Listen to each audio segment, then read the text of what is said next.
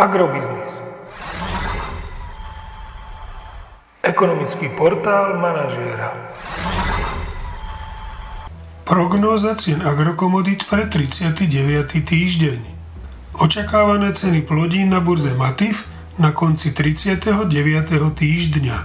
Pšenica 340 až 355 eur za tonu, kukurica 330 až 345 eur za tonu, repka 560 až 600 eur za tonu.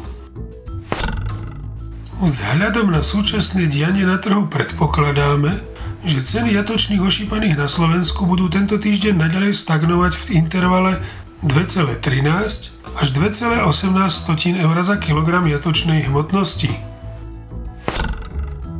Agromagazín zvyšuje svoj odhad nákupnej ceny surového kravského mlieka na september, október a november o 60, 50, respektíve 60 eurocentov za liter.